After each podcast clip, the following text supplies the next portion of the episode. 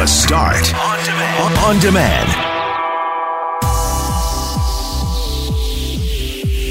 Hey, it's Brett McGarry, and today, as we head into the new year, body image is likely top of mind for many of us. So we are excited to tell you about the Every Body campaign. Also, tis the season to return gifts. Canada crushes Denmark 14 0 at the World Juniors. Is that too big a victory? Also, What's Brett been watching on TV over the holidays? Alongside Greg Mackling and Loren McNabb, we are Mackling, McGarry, and McNabb, and this is the podcast for December 27th for the start.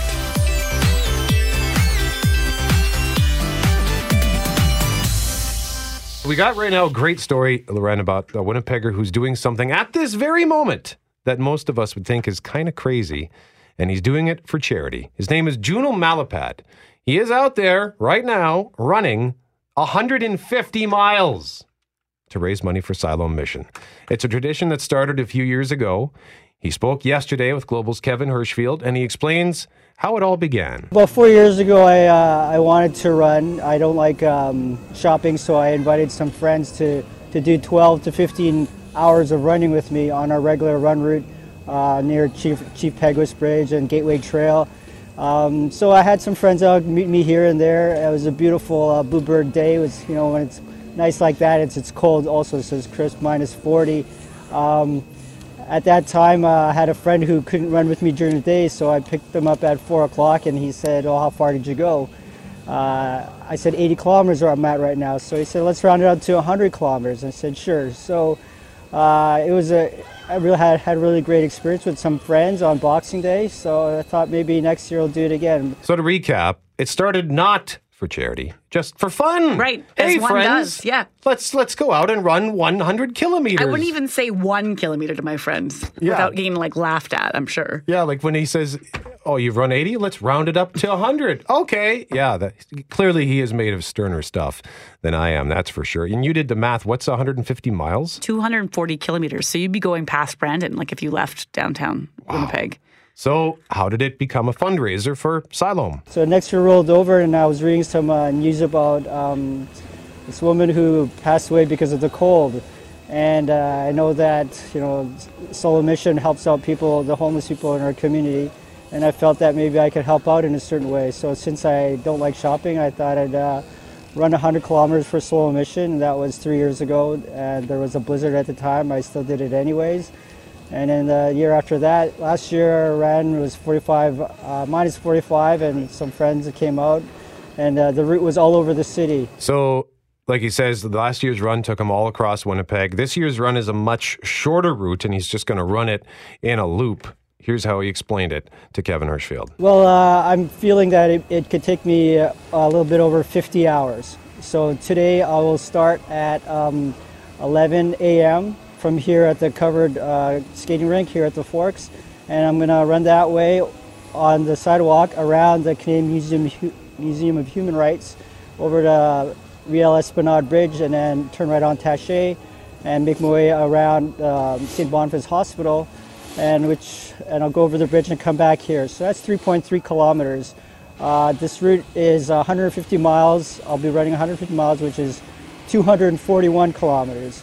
Uh, so I'll be running this route uh, 73 times. 73 times he's going to run that. Figures it'll take 50 hours. Right. And this is the one of the other questions we had this morning is like, is this continuous? Is, is he doing it nonstop? Well, let's find out. I'll be taking a sleep break between 3 a.m. and 6 a.m. on Thursday and Friday. And Inn at the Forks uh, graciously gave me one of their rooms to use for two nights. So he started yesterday morning at 11 a.m., took a nap today from 3 to 6 a.m., which means he's back out there right now at this very moment. And he is motivated by his need to help others. People have it a lot worse and off than me. Uh, I can go home when I'm done this. I can go home and have a nice meal in a warm bed and uh, have some nice dry clothes on. But there are people out right now who are freezing and they can't. With uh, you know, just sometimes people are in their, their low point in their life. You know, last year when I completed my run, uh, we took our some of our donations and we ran to Siloam Mission at, at their at their dinner hall, and uh, we came in there. It was Boxing Day around 7 p.m. and the whole place was full. So can you imagine? Oh, it's like 400 people with no place to to, to, to, to be with their family. So um, I'll have uh, that in my heart to, to keep me going. So once again, his name is Juno Malapad, and he doesn't just run for Siloam Mission. When I looked up his name, I found something with Cancer Care Manitoba called the Juno's 24-hour, 100-mile treadmill challenge to support Cancer Care Manitoba Foundation, which happened Friday, April 20th. He was hoping to raise a thousand bucks. He raised uh, just over, under 1,300. He's looking to raise $5,000 with this current run.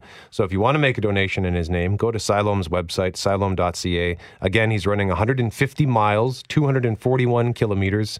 He's doing a 3.3 kilometer loop around St. Boniface 73 times. Started yesterday at 11, took a hour nap from 3 to 6 a.m. today. So he's going to be out there all day until 3 a.m. again tomorrow. You thought morning. our alarm was rough to get up to. Imagine hearing your alarm go off after just three hours of sleep and Yeah. you're going back out there to just run nonstop. Uh, the, it, it, it frightens me to even think about it. So, uh, so much respect for, yeah, for him for doing guy. this. What a good initiative. And I like the idea that he talked about that like people wouldn't be sleeping right now. So he's not going to sleep right now if he's in support of others, right? I think that's great. Yeah. So if you see him, give him a wave, and he's he also is going to be carrying envelopes with him if you want to make a donation. Again, Juno Malapad, way to go for doing what you do.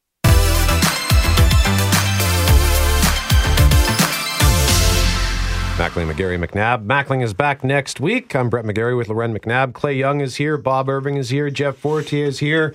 Coming up at 8.37, we're going to speak to the Retail Council of Canada about Christmas gift returns. So we figured we'd chat about that in this particular segment. McNabb, do you have anything you got to take back? No.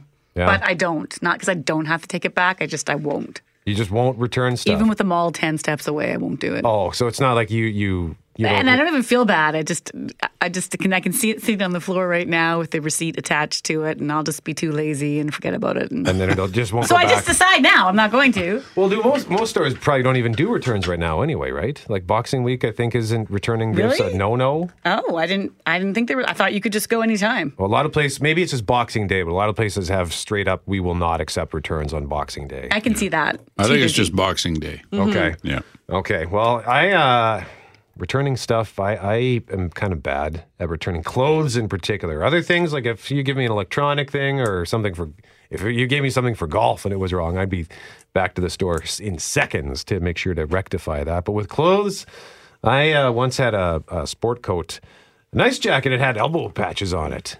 Felt like a professor wearing it, but it was too big. And I never dealt with it. So I, I think I wore it once and I felt like I was wearing a tent. For the same reason as me, just out of laziness or because you felt bad? Yeah, I, combination. Yeah, I, I think laziness, but also for whatever reason, when people buy me clothes, I feel bad to return them. And But doesn't everybody you give clothes say, if you don't like this, please return it? And you mean it? Like, I mean it when I say that. I know, I know, I don't know why. It's my own fault. I'm. st- and It's I- hard to say you don't like it, though. I find You- you know it's all well and good for somebody to say that to you, But you could just lie and say it didn't feel, fit. Yeah, you feel like they're offended if you say you don't like it. It's in terms of returning things and Christmas gifts. Um, I can't recall the last time I returned a Christmas gift, but I have no compunction about returning things. As a matter of fact, it's kind of a standing joke around our house. I'll go out and buy a pair of pants or a shirt or something, take it home, and decide I don't like it or it didn't fit quite right, and Yeah. take it back. I do this all the time. And it's I have a problem with it. I guess it's uh, I should probably seek counsel, Clay. Uh, my wife just laughs at me. I'll come home with a pair of pants, and she'll say, "Well, when are you taking those back?" and I'll say, "Well, wait a minute," and then I'll put them on, and I'll go, "I don't know, they're just not quite right," and back they go. It's because they get you with those storm mirrors that are just slightly tilted, so Yeah, you feel a little what it is. thinner and the Yeah. lighting's better. Sometimes you just need to, to take a minute though. Like if I find I can't, there are times where I can't make the decision in the store, Right. And then I take it home and I try it on and I try it on See, again. that's it exactly. Yeah. And you kind of then you make the decision. Okay, I'm going to keep this, or no, it's got to go back. I You made know- a, a mistake buying this. I'm told these stores too are under no legal obligation to take your merchandise back. They all do it, mm-hmm. but they could say, simply say, "No, we, you know, we have a no return policy." Well, none of them do. A lot of them have a no return exchange only policy Yeah, now. I that's noticed, true. Some right? do, Like, yeah. And then they Yeah. can keep the dollars in the store. Yeah.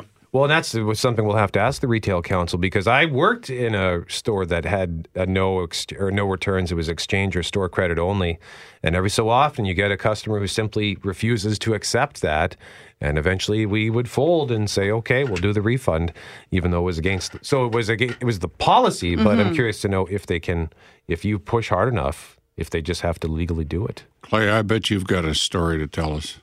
Well, I was just thinking, uh, I don't know if I should. Yeah, I'll mention it. Uh, so I had a suit, right?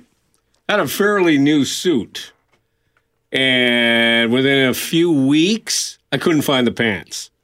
I could not find the pants. You couldn't find the I couldn't find. I had the suit jacket, but where? So many questions. And the heck did the pants go? I'm tearing the closet apart. I'm Had you looking. at- gone somewhere? Like you had you worn it out?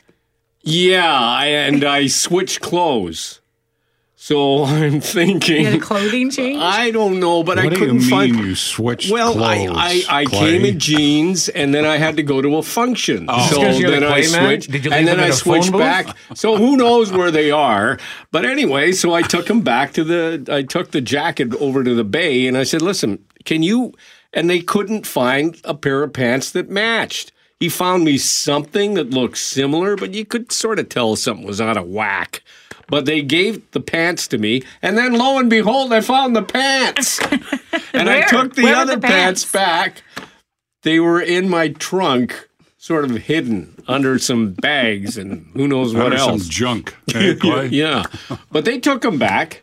They took them back, even though I had worn these pants that sort of matched a couple of times. Yeah, no problem. Don't worry about it.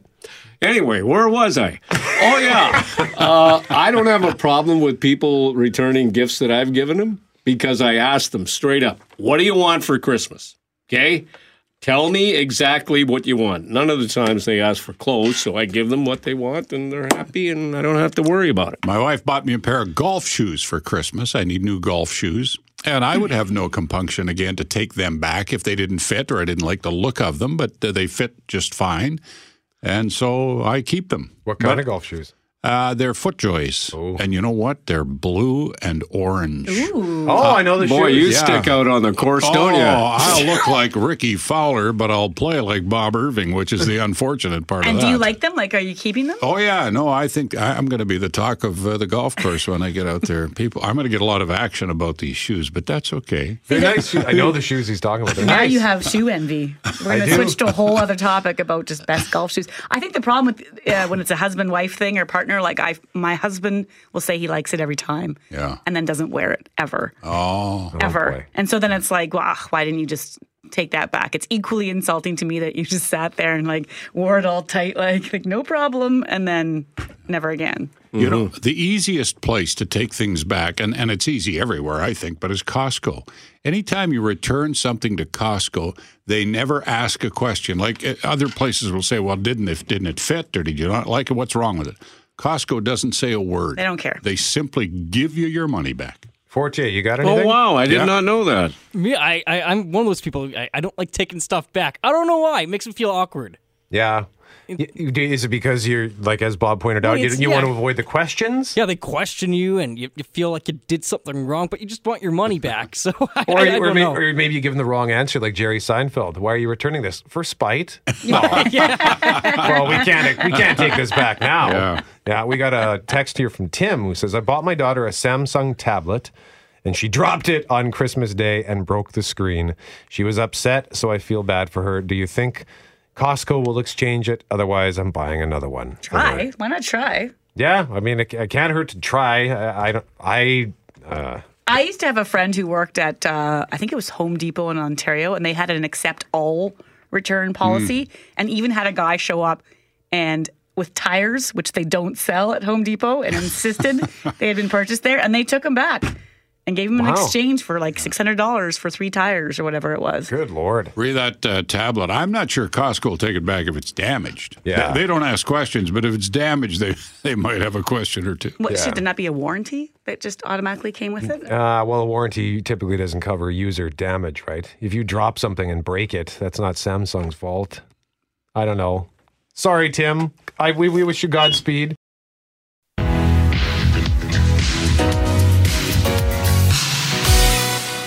Mackling, McGarry, McNabb. Mackling is back next week. I'm Brett McGarry with Loren McNabb. And if you watch shows on television, like actual television, you have cable and you watch TV, you've no doubt noticed most of your favorite shows are off. They take their they go have their fall finales in November or early December and they go away. It feels it felt early this year because I, I don't often watch. Like I have a couple like This Is Us Yeah. that I'll watch after the fact and just go onto my on demand. Yeah. And I kept going back looking for the latest episode for like the past month, and I was like, "What? Has this been a five week holiday for Yeah, everyone?" I think their fall finale was at the end of November. Yeah. So a lot of these shows will break before December because I guess viewing habits change in December. People are busy getting ready for the holidays and what have you. So all the network shows go away on a break and they come back usually early January. Some of them won't be back until March.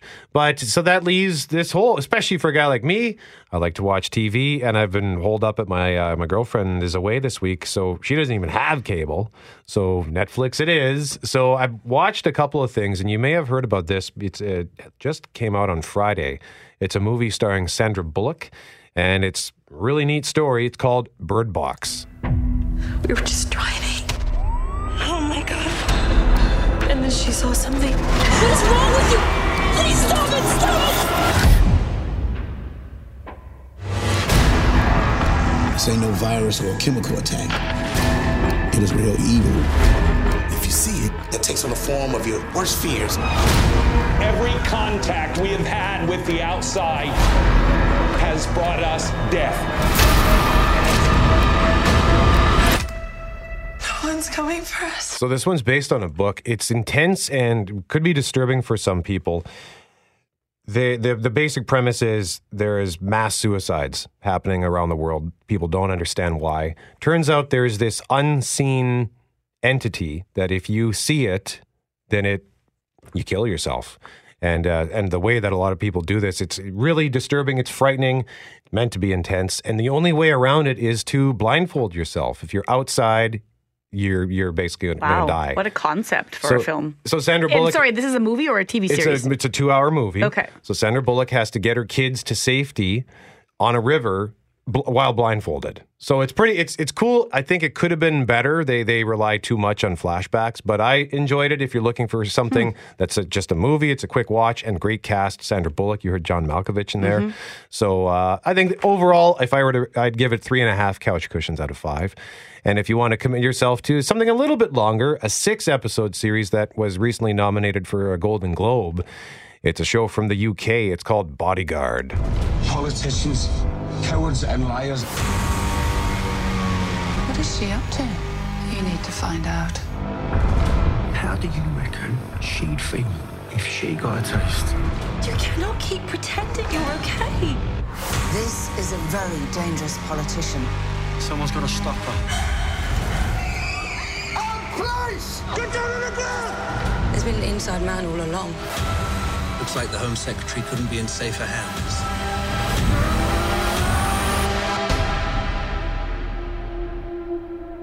I loved this show, Bodyguard. It stars Richard Madden, who played Robb Stark on mm-hmm. Game of Thrones, the young wolf. It's about a police officer who is assigned to be the personal protection officer or bodyguard of the Home Secretary. It's got political intrigue, action, suspense, thrills, and He's the- not bad on the eyes either, if I could just throw that He's out a there. hunky guy. Plus, there's a Scottish accent. But I watched this whole series in about two and a half days. Like you I watched loved- it yeah. too? Yeah. Oh, what did you like Earlier it? this month. Yeah, I really liked it. I found the first episode like so great that you knew you were going to be in for the series. Yeah. Then the next two I wasn't super into, and it kind of kind of had like a good ebb and flow. And then it really like the last three were just amazing. So I I thought the whole thing was great. the final episode uh, was almost unbearably tense, but in a good way. It's so good, and it's and only then I six was mad. episodes. It was over. I didn't bother. It's like one of those things you go to check on, and then you don't check to see how many episodes it's going to be. So I thought I was buying into like a three season series, and then it was done, and I was like, I kept going back, like, what? It's only six episodes, though. If so, if you you don't want to commit to a full series, It's highly perfect. highly It's a recommend perfect it. holiday. It's a great suggestion.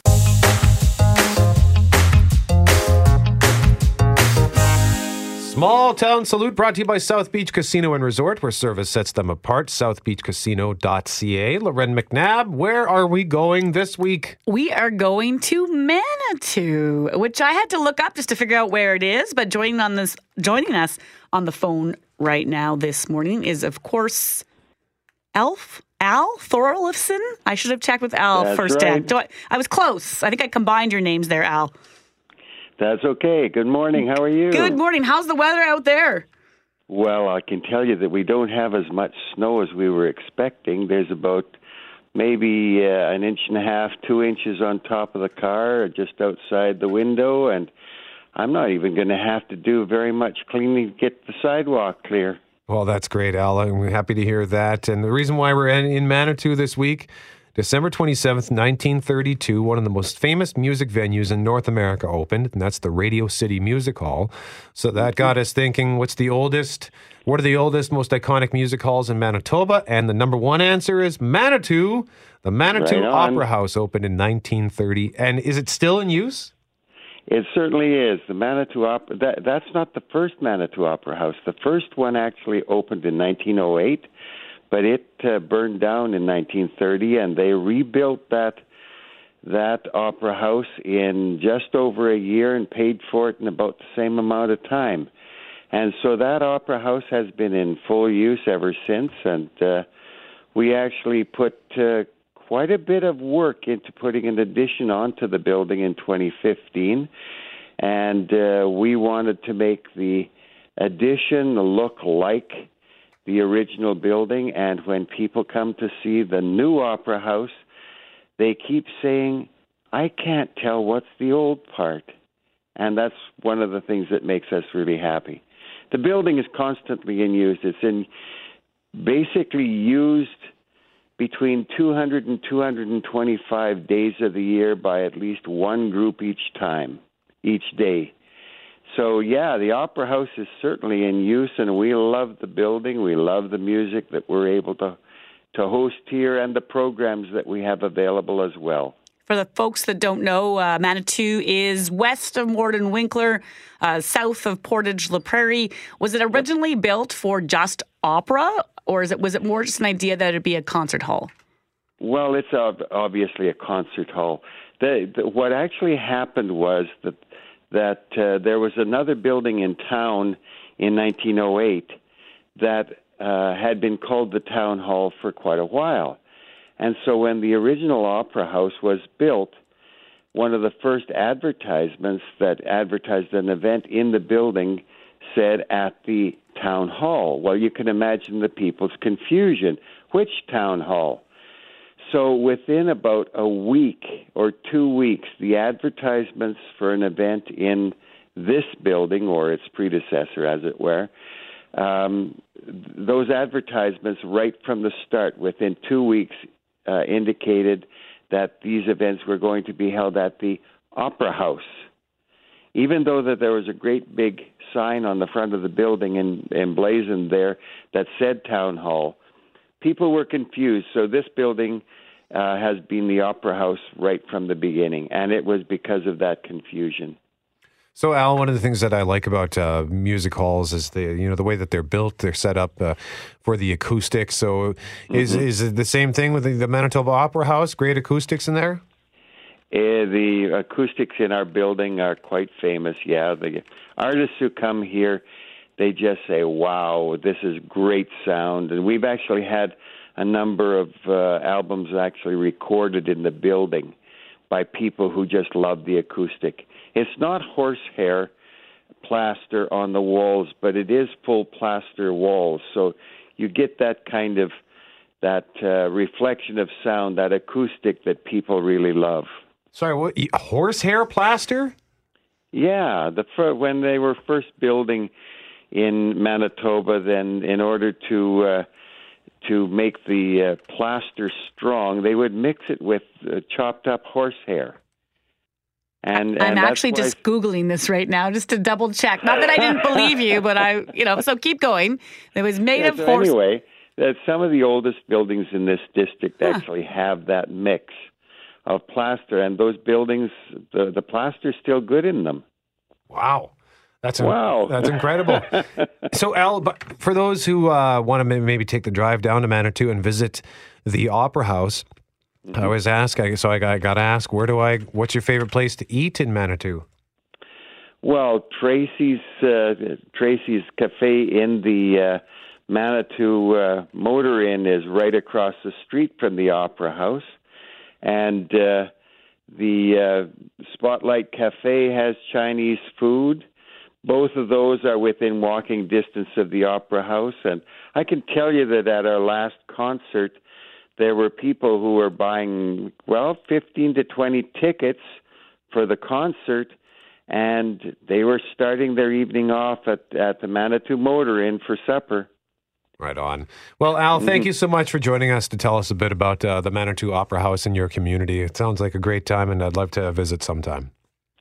It's a wonderful place to be, and we want to wish everyone well. I, we hope their uh, Christmas went well, and we certainly uh, wish them the best in the new year. And check out the concerts that are coming up at the Opera House.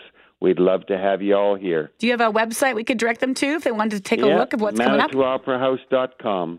All right, Al Thorlifson, thank you so much for joining us, treasurer of the Manitou Opera House. Again, that website, ManitouOperaHouse.com, the oldest music hall in Manitoba. It opened in 1930.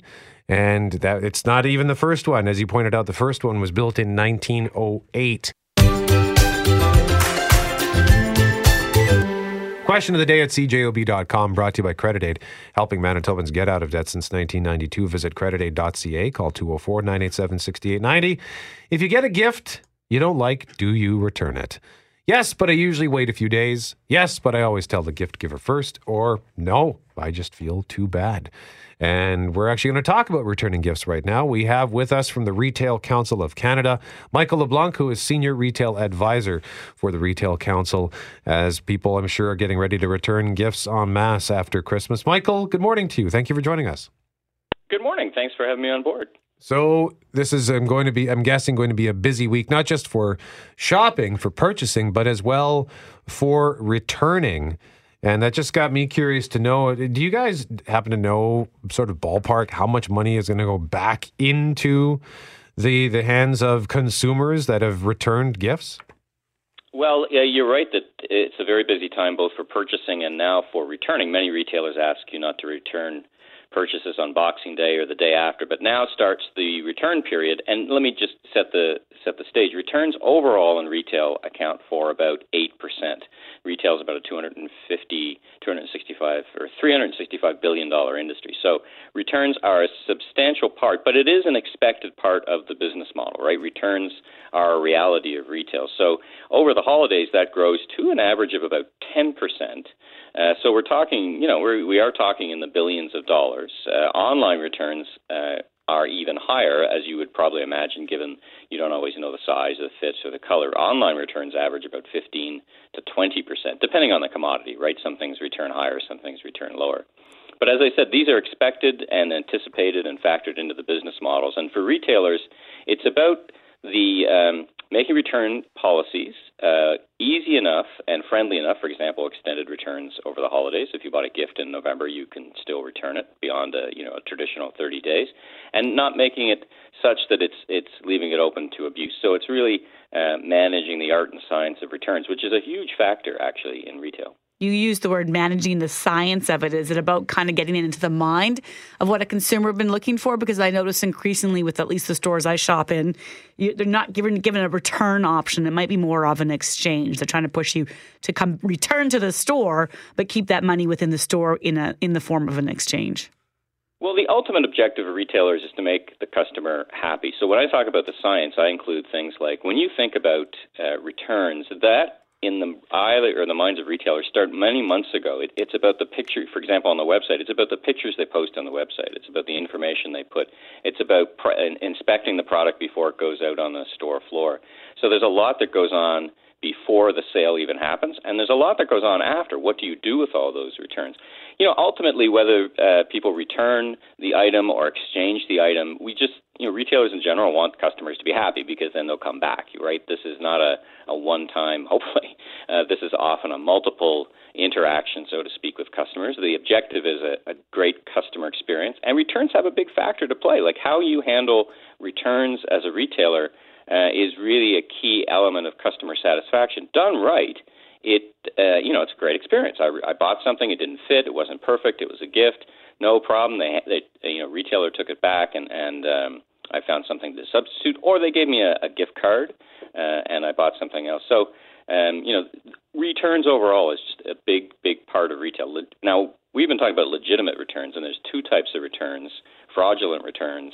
Uh, which is a big problem, and legitimate returns, which uh, you know again retailers um, expect as part of the overall process. What would constitute a fraudulent return? Well, there's a whole number of things. Uh, anything that is uh, stolen and then returned, we have a term called friendly fraud, which is still fraud, which is where customers uh, rent a product, take a dress, buy a dress, wear it out, and then return it saying it didn't fit or you know wasn't appropriate. So, uh, legitimate returns, very you know very expected part. Uh, fraudulent returns, not so great, and there's processes in place to uh, to try and track those because that ultimately costs everyone uh, money, including the consumers. What's the trend there when it comes to fraudulent returns or returns in general? You mentioned some numbers off the hop, but I'm curious if we're seeing more of that happening or if it's relatively the same year after year. Yeah, it's, it's relatively the same. I mean, there's there's things that change. Um, you know, this so-called porch pirating, uh, where products are delivered to people's porches, and and um, other uh, nefarious people will go scoop it out and then try to return it at a retailer. So there's there's different nuances, but generally the trend is is um, is not up, but it is an issue. Uh, so it is something that retailers uh, pay very close attention to because, um, and that's why there's so many policies, right? That's why uh, all of these things exist because there's uh, there's bad actors in the system. But overall, you know, I don't want to focus on that this morning. It's really returns are part of a great uh, customer experience, but um, retailers need to be careful because it is a very important element of their um, of their model. Some retailers have a no return policy, i.e., you can only exchange something or return it for a store credit. So if I buy something from a store with a no return policy and I want to take it back, can they refuse to just give me an outright refund? Well, you know, it all comes into how you uh, message and upfront what you're telling consumers, and it depends, of course, on the on product. Some product categories can be returned, some cannot. Some return for uh, refund, some are returned for for substitution. So uh, if the policy is clear, as in uh, you know it's explained, there's signage, they can say, listen, this is a no return item. This is a what we'd call final sale item, and that is where there is the opportunity to do that. And sometimes you'll see that in in uh, clearance, deep deep clearances, and say, listen, you, you buy this at the deep clearance price, uh, you, you own it. Uh, it is a no return final sale item, so that is uh, that is available. Yeah. Okay, and what about uh, you mentioned making it a, a, positive customer experience, but how much mm-hmm. responsibility falls on the customer to investigate about a return policy before they buy something? Well, it is a good thing to do. Check your return policy before you buy it and when you return it. I mean, the the, the best uh, advice is, you know, when you open, particularly at this time of the year, you've opened a gift, keep all the, the boxes, the tags, the, the warranties, the manuals, and bring it back. Uh, and uh, that makes for a nice, smooth, easy return process, right? So all those things together um, make for a good return process. So for sure, the customers have a responsibility, um, or they can help at least. Uh, it's the retailer's job to make it a great experience because, uh, as I said, uh, you, you know whether it's um, a disappointment, which we hope doesn't happen, but occasionally does, or whether it's just not the right item. Uh, you know, you want to make the customer happy and make sure they come back, and at the same time, as I said, you you know you have to guard for for um, abuse of the system. So that's where I sometimes they'll ask more questions than less. But if you're all prepared, you come in, you got all your receipts, boxes, everything packaged up. Uh, returns should go uh, should go well. Michael LeBlanc, Senior Retail Advisor with the Retail Council of Canada. Thank you so much for the time. Much appreciated. Oh, once again, thanks for having me on board. 845 on 680 CJOB. And yeah, if you're returning something today, I wish you good luck, I guess, because I'm guessing it's going to still be very busy yeah. in the stores. I don't know if I'd go back today. I already said I'm not really good with returns. They just pile up on my floor. But I think he makes a good point. Like, if you can return something easily, I'm more inclined to try that store again, especially for clothes, because then you know you can bring it back. Yeah. With great ease, right? And and I think that the simpler the return process is, the better off for the store, oh, let oh, alone the customer. Yeah, I mean, if, if the, the store admits that you know this might not work for you, right. so bring it back. Bring and, it back, yeah, and we'll give you a full refund. I think that's a much more you customer friendly policy. But you, I walk in often expecting that it's going to be difficult just because, and then when they say, "Okay, sure, just you have your receipt, yeah," and then I'm always surprised, like, "Oh, I'm really going to get the refund or whatever," because you just assume now Yeah. that's not going to happen so fluidly. Yeah, the the, wor- the worst is when you buy something and it hasn't been explained to you. Mhm. Like if you if I buy something from a company and they say up front, look, this is we don't do refunds, we do exchange or store credit. Before I've, I've given them my money, then I have that moment to decide: Do I really want to do this? And if I, at that point, if I give them my money, then I've accepted that, and that's a buyer It's a beware contract, thing. yeah. yeah.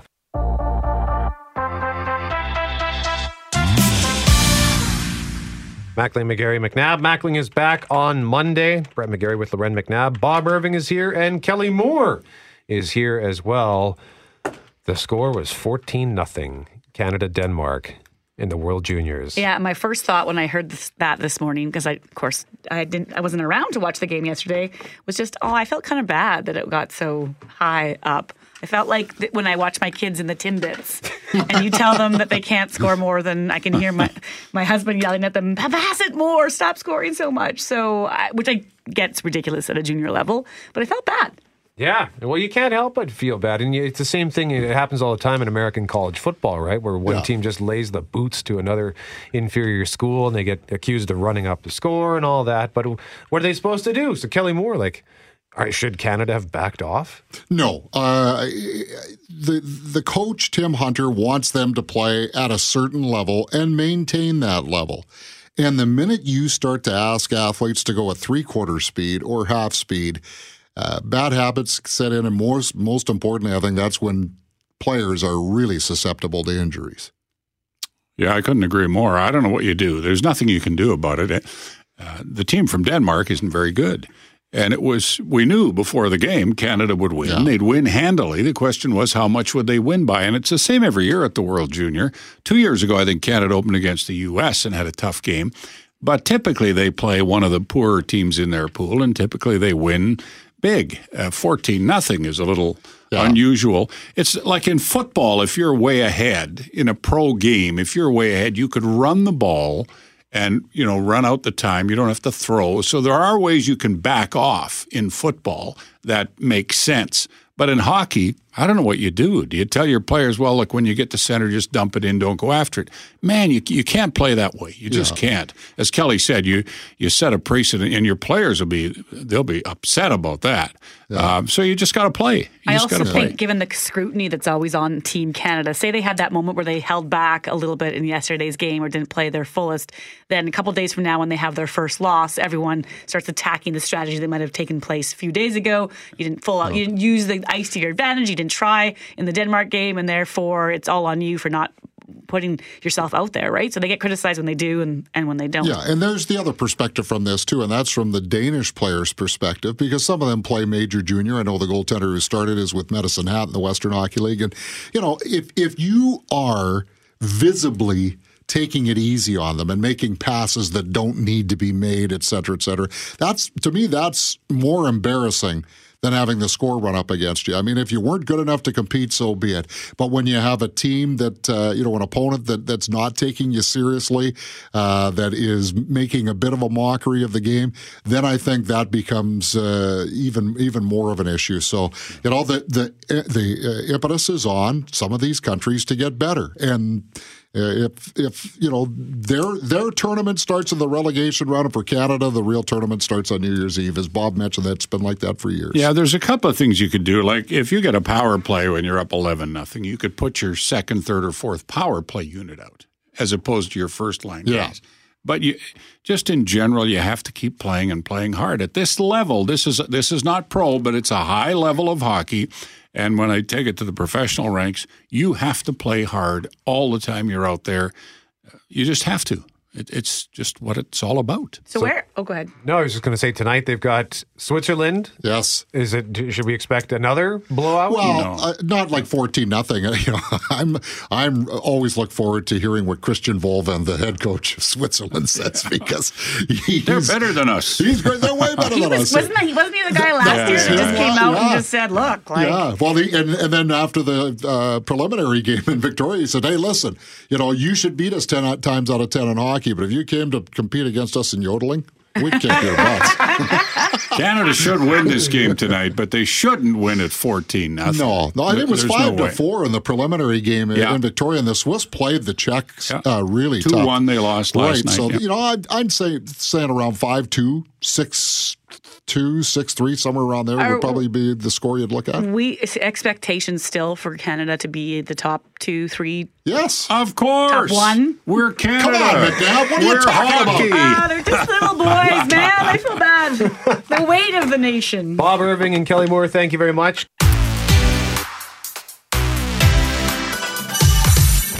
Mackling, McGarry McNabb on 680 CJOB. Mackling is back on Monday. And I'm excited to, we're excited to bring this to you right now, especially at this time of year, because you might be thinking, oh my God, I've eaten so much food, I've drank so much, I feel bloated, I feel fat, I hate myself, I need to go to the pain. gym. Yeah, right. And and for some, it might just be like, ugh, it's the holidays. But Mhm. for others who deal with issues of body image, uh, this can be a really tough time of year. I know for myself, I certainly can't speak for you, Loren, but I've always had body Mhm. image issues where you know look in the mirror and people say you look fine, but I what I look and see, I just hate it. For me, it's pictures. Like especially this time of year too, people post all your Christmas stuff, and you feel good about yourself. And then you see a certain image, or they'll post the one where they look good, and you might have been making a face, and you're like, "Oh, Yeah. is that my regular face? Like I, there's a lot of chins there that I hadn't been counting yet." So yeah, I think it's tough. And body image stuff can be really difficult for a lot of people to deal with. So that's why this, I think, is so important. It's called the Every Body campaign, and it comes courtesy of Shauna Shimnowski, who is owner of Organic Tan Winnipeg on Provencher. And we were actually tipped off from this by our colleague at Power 97 from Power Mornings, Philly Joe and Kirby. Kirby was involved in a photo shoot that is a part of this campaign. So Shauna joins us now in studio to tell us about this. Hello there, Shauna. Hi. Thanks for coming in. Thanks So- for having me. So, what drove you to be a part? like, this wasn't your specific initiative, right? No, so there was a few contributing factors. Um, we've had many conversations with um, my business partner Tammy and myself and the girls that work for us that on a regular basis, everyone that is coming into our studio is constantly apologizing for the way they look. Um, so we had presented some new house rules, some new studio rules that when you come to our studio now, it's a no judgment zone. You're here to feel good about yourself. We want you to experience that. We want you to feel confident when you leave. So we really want to take all those negativities, throw them away. You're no longer to allowed to apologize for how you look, um, right from not having your fingernails painted all the way to stretch marks or cellulite, things like that. And so we're saying no more apologizing. You can apologize to be late for your appointment. You can apologize that you didn't prepare your skin properly, but you're not apologizing for the way you look. And is it working?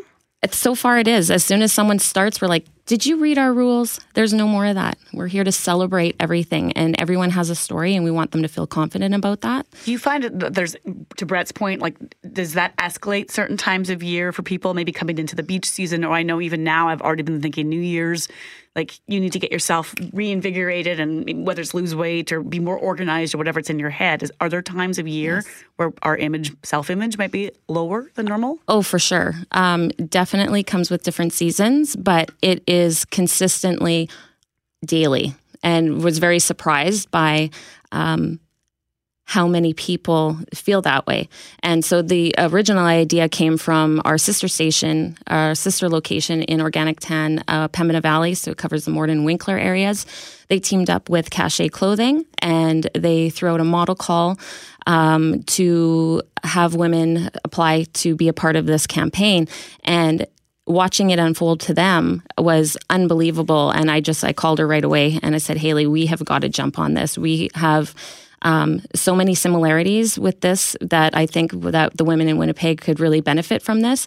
And so, and of course, they were on board, and we had a few conversations, and then we threw out our model call and was overwhelmed by over 70 applicants in just a, a couple of days. So it was quite overwhelming.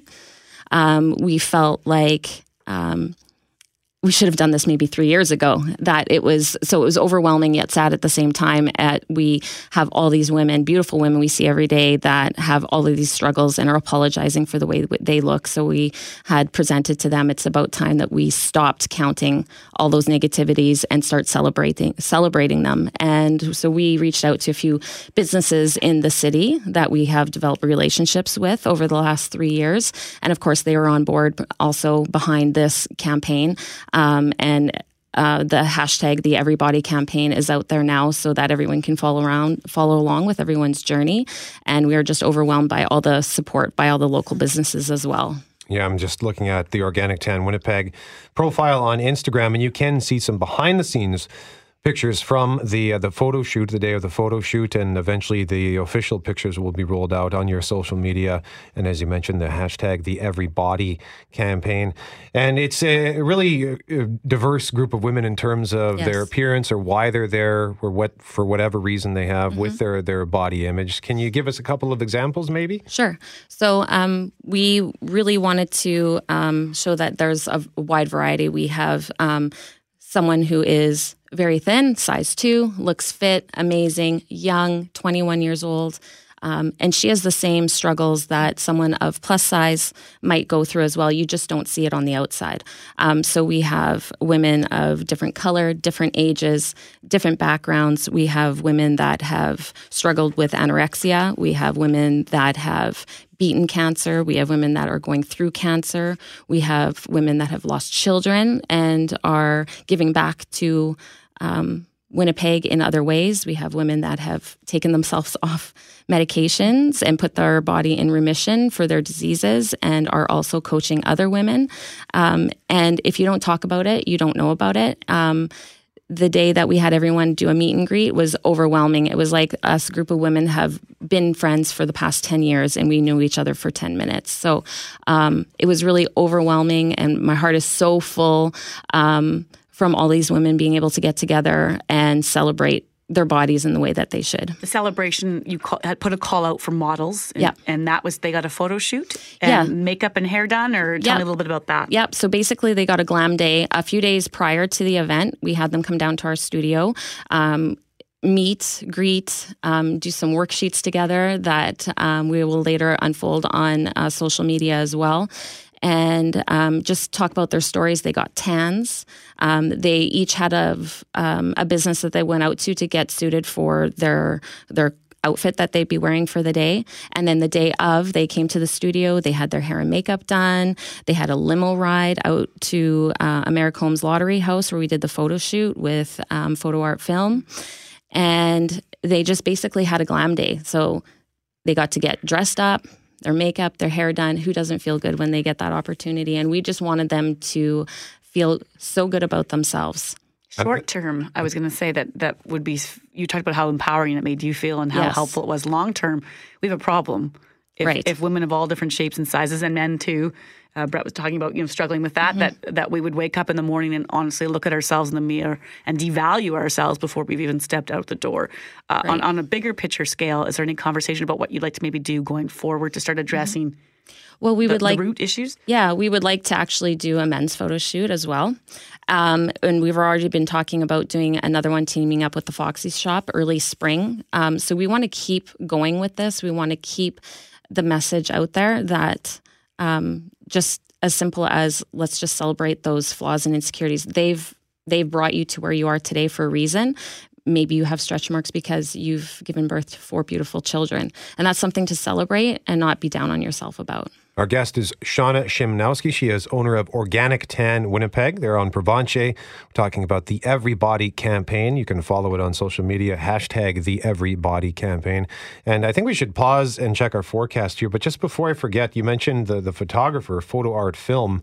And I think, uh, correct me if I'm wrong, but is I think we've actually spoken to him in another capacity, Loren, because I was talking to Kirby and she says that he was on with us to talk about Third and Bird and the, the market. And I thought, what? Uh, I don't remember talking to a photographer. He was one of the Baltic brothers. Oh, you're kidding. The the gentlemen who have the the, the, cocktails. The liquor distiller type thing. I just uh, gave that to my husband for Christmas. We haven't tried it yet. Oh, that's you finally interesting. get- you finally took it home. yeah. I finally took it home. Sat in my We desk got for a while. Christmas, too. I you? can't wait. Yes. Yeah. No, it looks really cool. So yeah, we'll have to get that going. That's a total tangent, but uh, the alcohol is the thing. Maybe we should step away from if I'm trying to improve the body going into the new year. But hey, I know I'm not alone with that one this time of year. Well, let's just continue our conversation in a moment. Shauna Shimnowski, owner of Organic Tan Winnipeg. Hey, thanks for listening to the Start Podcast. We are available on Apple Podcast, Google Podcast, wherever you find your favorite podcasts. Subscribe now and never miss an episode. And if you like what you hear, rate the show, tell us what you think. And hey, even tell a friend about the podcast. Be sure to follow us on Twitter and Instagram. Greg is at GMACKWPG, that's G M A C K WPG. I am at Brett McGarry, B R E T T M E G A R R Y. And Loren on Twitter is at McNabb on Global and on Instagram at McNabb on CJOB. Talk soon.